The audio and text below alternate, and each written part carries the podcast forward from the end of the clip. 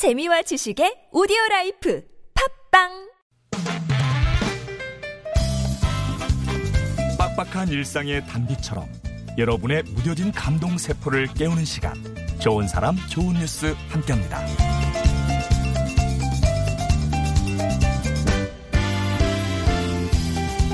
함께 여행하기 좋은 파트너의 조건은 뭘까요? 여행을 좋아해서 수시로 짐을 챙겨 떠나곤 한다는 장민경 씨에게 좋은 파트너란 여행을 하면서 서로 알아갈 수 있는 사람이었습니다. 그런 그녀가 올여름 여행길에 파트너로 택한 사람이 다름 아닌 아버지였는데요. 열심히 아르바이트를 해서 모은 돈으로 아버지와 20일간 유럽 여행을 떠났다고 해요. 평생을 한 집안의 가장으로 무거운 짐을 지고 살아왔던 아버지에게 큰 선물을 하고 싶었답니다. 스페인 바르셀로나를 시작으로 포르투갈의 리스본, 체코 프라하로 이어지는 여행 기간 내내 아버지는 딸 옆에서 소년 같은 웃음을 보이며 즐거워하셨다고요. 온종일 함께 붙어 다니면서 진솔한 대화도 나눌 수 있었다는 부녀. 민경 씨는 아버지에 대해 새롭게 알게 된 부분이 많아서 행복이 두 배였다고 말하는데요. 평생 비행기를 딱 두 번 타본 아버지를 위한 뜻깊은 여행. 두 사람 모두에게 이보다 더 좋은 선물이 있을까요?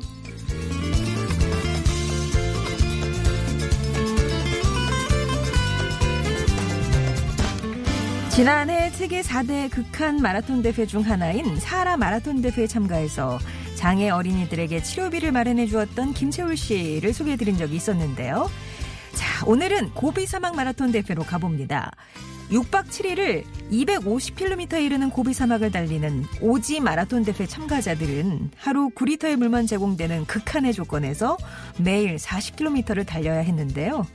대회 마지막 날 완주자 216명 가운데 마지막으로 결승전을 통과한 사람이 바로 대구대에 재학 중인 김태환 씨였어요. 포기하고 싶을 때도 있었지만 어려운 환경에 있는 청소년들에게 할 수 있다는 걸 보여주고 싶어서 끝까지 걸음을 옮겨 완주자 명단에 이름을 올릴 수 있었답니다. 대회 참가 전에 모금했던 후원금 200여억 원도 어려운 환경에 있는 보호 청소년들을 위해 기부할 예정이라는데요. 극한의 고통 속에서 김태환 씨가 포기하지 않고 달릴 수 있었던 힘 역시 타인을 위한 마음에 있었네요. 지금까지 좋은 사람 좋은 뉴스였습니다.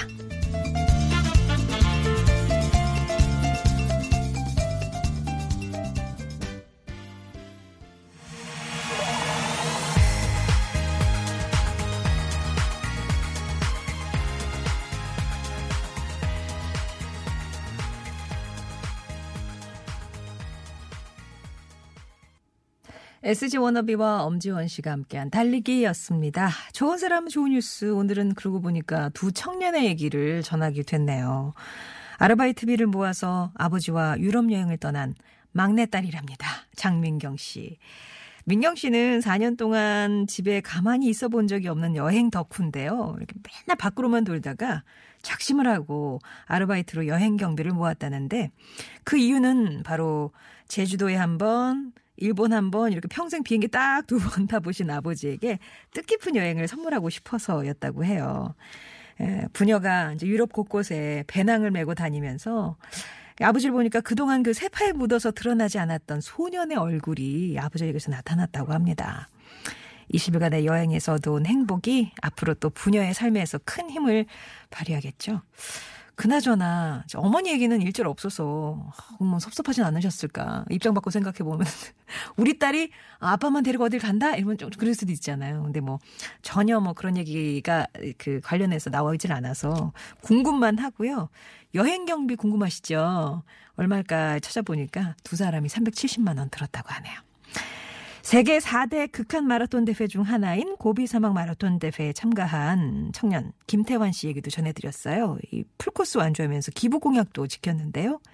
몽골 고비 사막에서 진행되는 이 대회는 코스가 워낙 험난해서 악명이 높고요. 일주일 동안 250km를 달리는데 10kg이 넘는 배낭 메고 하루 9리터의 물로 달려야 된다고 합니다. 232명이 신청했는데 216명이 완주를 했다고 하고 그 마지막 완주자가 바로 김태환 씨였어요. 김태환 씨는 아버지의 파산으로 생활이 어려웠던 기억, 또 10살 때 골종양 판정을 받아서 학교를 다닐 수가 없었지만 어머니 응원으로 일어섰던 그런 경험을 떠올리면서 청소년들한테 도움이 되겠다. 그렇게 다짐을 했었는데 이 완주를 하면서도 내가 완주했다. 이 사실보단 아, 나 기부 약속 지킬 수 있다. 그 사실에 더 기뻤다. 이런 소감을 전하고 있습니다. 좋은 사람 좋은 뉴스에서는 이렇게 우리 주변에 감동 주는 좋은 소식들 모아서 전해드리고 있습니다. 여러분 주변에 소개하고 싶은 좋은 이웃이나 착한 뉴스 있으시면 언제든지 제보해 주시고요.